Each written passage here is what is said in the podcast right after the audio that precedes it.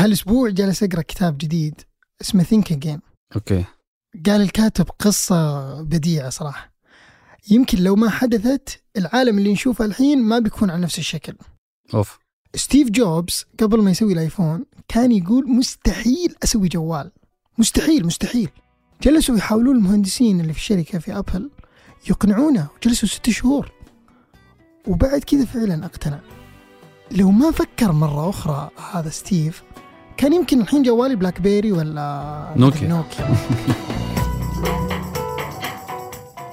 ده بودكاست الفجر من ثمانية. بودكاست فجر كل يوم نسرد لكم فيه سياق الأخبار اللي تهمكم. معكم أنا شهاب سمير. وأنا تركي القحطاني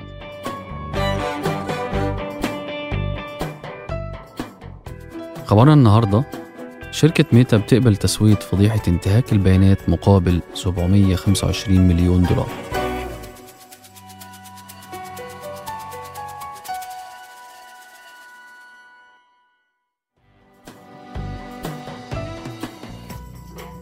الأسبوع ده دفعت شركة ميتا المالكة الفيسبوك تعويض قيمته 725 مليون دولار في قضية كامبريدج أناليتيكا واللي معرفش إيه هي كامبريدج أناليتيكا دي القضية اللي تم فيها اتهام شركة ميتا اللي بتملك فيسبوك وإنستجرام وواتساب إنها سمحت لأطراف ثالثة بإنها توصل المعلومات الشخصية لملايين المستخدمين.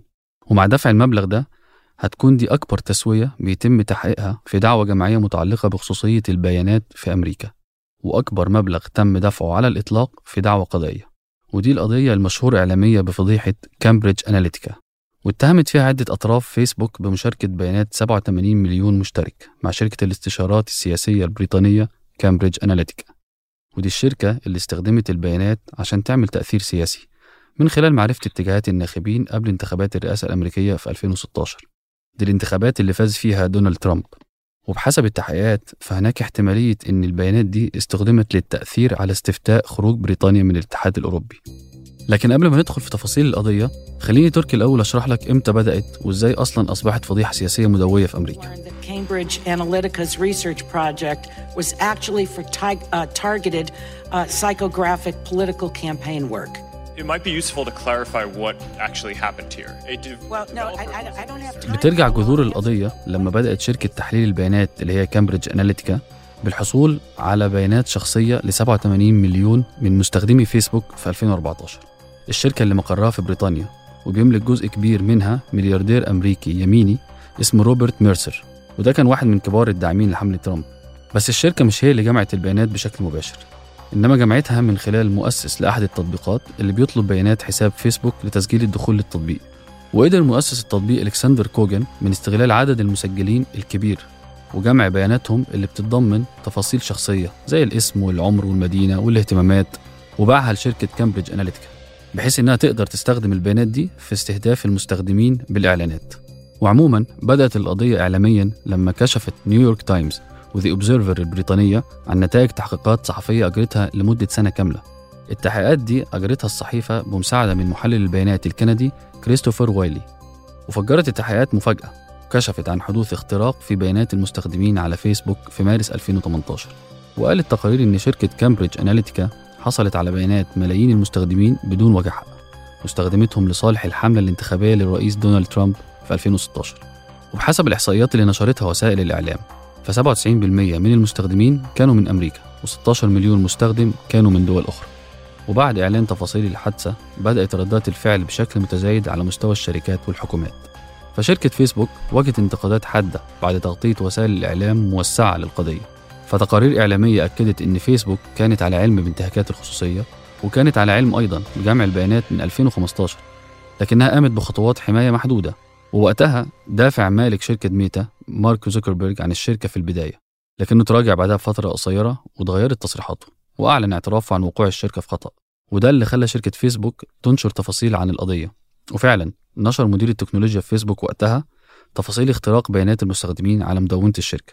أما شركة كامبريدج أناليتيكا فحاولت إنها تبرأ نفسها من القضية وقالت إنها اشترت المعلومات من منشئ تطبيق اسمه This is your digital life وذكرت إنه ما كانش عندها أي معلومات عن شرعية ومصدر البيانات دي.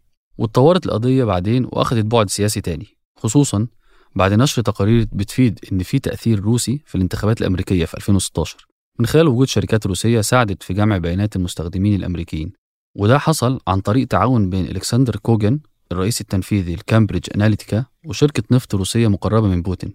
التطورات دي دفعت لانطلاق التحقيقات الفيدرالية في القضية وشارك في التحقيقات ال FBI ووزارة العدل الأمريكية وهيئات تانية. وسرعت التطورات دي من استجواب مارك زوكربيرج قدام الكونجرس اللي طلب خلالها من مارك إنه يفصح عن أسباب حدوث الاختراقات دي وأيضا يكشف عن الإجراءات اللي هيتخذها لحماية الخصوصية. واعترف زوكربيرج فعلا إنه ما اتخذش أي إجراءات كافية تمنع وقوع الخطأ ده وقال إن الشركة هتعمل على مزيد من الإجراءات عشان تقلل من الأخبار المزيفة والتدخل الأجنبي في الانتخابات وترفع من خصوصية البيانات. وبعدها قررت عدة دول أوروبية في وقت لاحق إنها تجري تدقيق على عمليات فيسبوك بعد الفضيحة. ومع وصول فيسبوك لدفع التسوية التاريخية دي بعد معركة قانونية استمرت أربع سنوات لا تزال النقاشات مستمرة حول دور فيسبوك في تحليل اتجاهات المستخدمين واستغلالها للبيانات لتحقيق أهداف سياسية. فالتقارير بتشير إن البيانات السابقة استخدمت للتأثير السياسي في أمريكا وأوروبا والعالم. وده بيفتح تساؤلات عن إمكانية تورط فيسبوك أيضا بشكل غير مباشر في التأثير على نتائج أكثر من 200 عملية انتخابية حول العالم. وقبل ننهي الحلقة هذه أخبار على السريع. عاصفة شتوية خطيرة جدا تضرب أمريكا وكندا وبسببها أعلنت بعض الدول إلغاء آلاف الرحلات الجوية. هذه العاصفة تأثر على حياة 135 مليون إنسان تقريبا. واللي يخلي العاصفة أخطر هو توقيتها كونه في موسم السفر الأكثر خصوصا من ناحية عدد المسافرين. صرح وزير الاستثمار السعودي خالد الفالح أن السعودية تخطط لبناء أكبر خمس مجمعات للصناعات البحرية على مستوى العالم في مدينة راس الخير. جاء الإعلان خلال كلمته في المنتدى السعودي الياباني وذكر أن السعودية واليابان وقعت اتفاقيات في مجال الطاقة والهيدروجين والأمونيا. برنامج الرياض الخضراء يبدأ أعمال تشجير الأحياء السكنية انطلاقا من حي العزيزية. وهذا أحد أكبر أربع مشاريع كبرى للسعودية. وتبدأ أعمال التشجير في حي العزيزية في 29 ديسمبر وبيكون العمل على زراعة 623 ألف شجرة.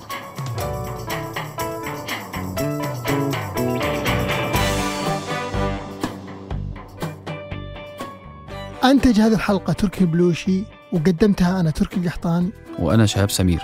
وأشرف عليها تركي البلوشي وحررها عدي عيسى. نشوفكم بكرة الفجر.